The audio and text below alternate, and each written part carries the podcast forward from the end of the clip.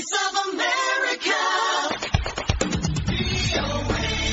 በኢትዮጵያ በህብረተሰቡ ዘንድ እየታየ ያለው መዘናጋት የኮቪድ-19 ወረርሽኝ ስርጭትን ሊያባብስ ስለሚችል ማህበረሰቡ ጥንቃቄ ማድረግ እንዳለበት የጤና ባለሙያዎች እየመከሩ ነው። የጉደር የመጀመሪያ ደረጃ ሆስፒታል ሕክምና ክፍል ኃላፊና የማዕከሉ ኮቪድ-19 ሕክምና አስተባባሪ ዶክተር ናሆም ተሾመ እርሳቸው በሚሰሩበት ሆስፒታል ውስጥ የታማሚዎች ቁጥር መጨመሩን ተናግረዋል። የአምቦው ዘጋቢያችን ናኮር መልካ የኮቪድ-19 ተያዦች ቁጥር መጨመሩንና የማህበረሰቡን የጥንቃቄ መጠን በላከው ዘገባ ያሳየናል።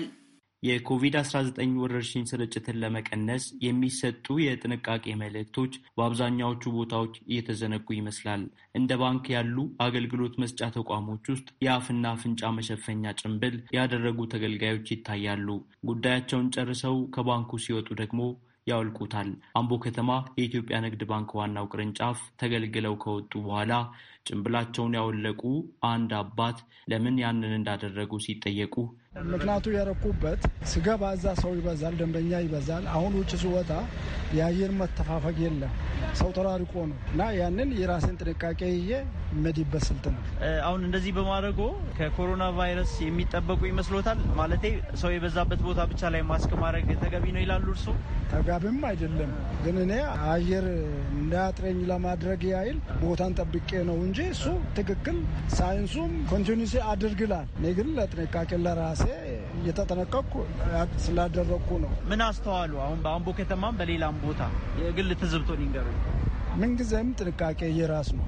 ራስን እንደምጠብቅም ሌላም መጠበቅ አለኝ። ማንም ሰው ያንን ማድረግ አለበት። ራሱን መጠበቅ፣ የሚወስደው ጥንቃቄ፣ የእጅን መታጠብ፣ አልኮል መጠቀም እና ይህንንም በየሰዓቱ በየጊዜው በየቦታው ማድረግ እንዳለብን ነው። ወጣት በቀለ ሄደው ከባንኩ ፊት ለፊት ለባንኩ ተገልጋዮች የአፍና አፍንጫ መሸፈኛ አድርጎ ማስክና ሳኒታይዘር ይሸጣል። ደንበኞቹ ማስኩን የሚገዙት ባንኩ ያወጣውን መመሪያ ለመተግበር እንጂ ከኮቪድ-19 ራሳቸውን ለመጠበቅ ነው ብሎ አያምንም። አሁን ላይ እጁን የሚታጠብ የለም፣ አይቼም አላቅም። አልፎ አልፎ ጥቂት ሰዎች ሳኒታይዘር እጃቸው ላይ ያደርጋሉ።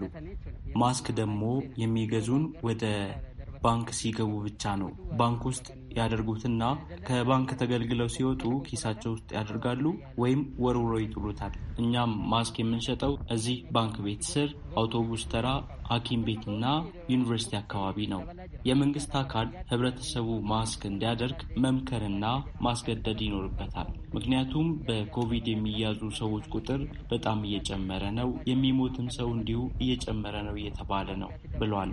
የጉደር መጀመሪያ ደረጃ ሆስፒታል ሕክምና ክፍል ኃላፊና የማዕከሉ ኮቪድ-19 ሕክምና አስተባባሪ ዶክተር ናሆም ተሾመ ከግንቦት 8 2012 ዓ ም ጀምሮ 296 የኮቪድ-19 ታካሚዎች የሕክምና አገልግሎት እንደተሰጣቸው ተናግረዋል። ባለፈው ሳምንት ህይወታቸው ያለፈውን ሁለት ሰዎች ጨምሮ አጠቃላይ 15 ሰዎች ህይወታቸው አልፏል። ስለ ጽኑ ህሙማን ክትትልና በህብረተሰቡ ዘንድ ስለሚስተዋለው መዘናጋትም ገልጸውልናል። እስካሁን እስከ ዛሬ ድረስ ሁለት መቶ ዘጠና ስድስት case ኦችን ተቀብለን አስተናግደናል። በአሁኑ ሰዓት ወደ ሀያ የሚሆኑ case ኦች ናቸው እኛ ጋር ያሉት ማለት ነው። ከዚህ ውስጥ በጣም critical ደረጃ ላይ ያሉ ወደ ስድስት ናቸው። ስድስቱም critical care ይፈልጋሉ ማለት ነው። ICU ማለት የጽኑ ህሙማን ክፍል አገልግሎትም አለን።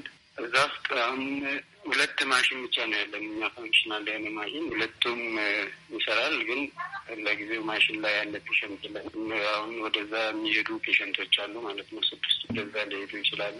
ህይወት ያለፈው እስካሁን ድረስ ወደ አስራ አምስት case ነው በህይወት ያለፈው ማለት ነው። እኛ ጋር ከአስራ አምስቱ ባለፈው ሳምንት ብቻ ሁለት case ታልፏል ማለት ነው። በአጠቃላይ በህብረተሰቡ መሀል ያለው መዘናጋት የመከላከያ ዘዴዎችን ያው ህብረተሰባችን ያውቃል። መተግበሩ ላይ ነው ችግር ያለው ማለት ነው። አሁን distance መጠበቅ፣ እጅ መታጠብ፣ ሳኒታይዘር መጠቀም፣ ሌሎችንም ማስክ መጠቀም በብዛት እየተገበረ አይደለም ማለት ነው እና ይሄ ደግሞ ወደ ባሰ ስለሚወስደን ህብረተሰባችን ጥንቃቄ ቢያደርግ ሆስፒታሎቻችን በብዛት ሞልቶ critical care ላይ እንኳን service መስጠት ከአቅም በላይ የሆነ ስለሆነ ያለውን መከላከያ ዘዴዎች ተግባራዊ ብናደርግ ጥሩ ይመስለኛል። የኢትዮጵያ ጤና ሚኒስትር ዶክተር ሊያ ታደሰ ኮቪድ-19ን አስቀድሞ ለመከላከል ከዚህ ቀደም የወጣው መመሪያ ተግባራዊነትን አስመልክቶ ሰሞኑን በሰጡት መግለጫ ደንቡን ተግባራዊ ለማድረግ ከሕግ አስፈጻሚዎች ጋር ተባብሮ መስራት እንደሚያስፈልግና አሰራሩንም ማጠናከር እንደሚያስፈልግ ጥቆማ ሰጥተዋል። ተጠያቂነት እንዲኖርም ውይይት እንደሚያደርጉ ገልጸው ነበር። ያንን ያልፈጸመ ሰው በወንጀል የሚያስቀጣ መሆኑ የተቀመጠ ቢሆንም እንዳልተተገበረ ይታወቃል።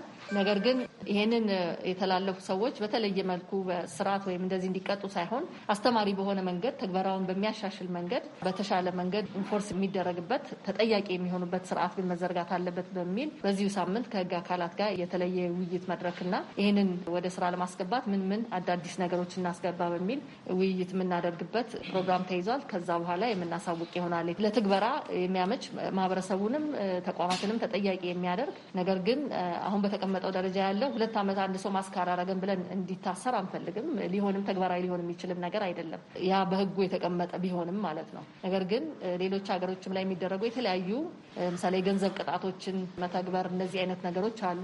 ሌሎችን ተሞክሮች አይተን እንደ ሀገር ምን መተግበር እንችላለን? ምክንያቱም የበሽታ ሁኔታ እንደምናየው እየጨመረ ከመምጣት አኳያ አዳዲስ ነገሮችን ካላስገባ ማህበረሰቡን በመምከር ብቻ ወደዚህ ማምጣት እንደማይቻል ግልጽ ስለሆነ አዳዲስ አሰራሮችን የምንዘረጋ ይሆናል ማለት ነው። የጤና ሚኒስቴርና የህብረተሰብ ጤና ኢንስቲትዩት በጋራ በሚያወጡት የኮቪድ-19 ዕለታዊ መረጃ መሰረት በኢትዮጵያ ትናንትና ብቻ 2057 ሰዎች በኮቪድ-19 እንደተያዙ በምርመራ ተረጋግጧል። ይህን ያህል መጠን በአንድ ቀን ሲመዘገብም የመጀመሪያው ነው ተብሏል። በኢትዮጵያ በአንድ ሳምንት ብቻ 9329 ሰዎች በኮቪድ-19 ሲያዙ ይህም ከአፍሪካ ቀዳሚ መሆኑን የበሽታዎች መከላከል ማዕከል በአፍሪካ አፍሪካ ሲዲሲ አስታውቋል። አፍሪካ ሲዲሲ እስከ ትናንት ባለው የኮሮና ቫይረስ መረጃ ብቻ ከአፍሪካ ከፍተኛ የኮቪድ-19 ተያዦች ቁጥር ካላቸው ሀገራት መካከል ኢትዮጵያ አምስተኛ ደረጃ ላይ እንደምትገኝ አስታውቋል።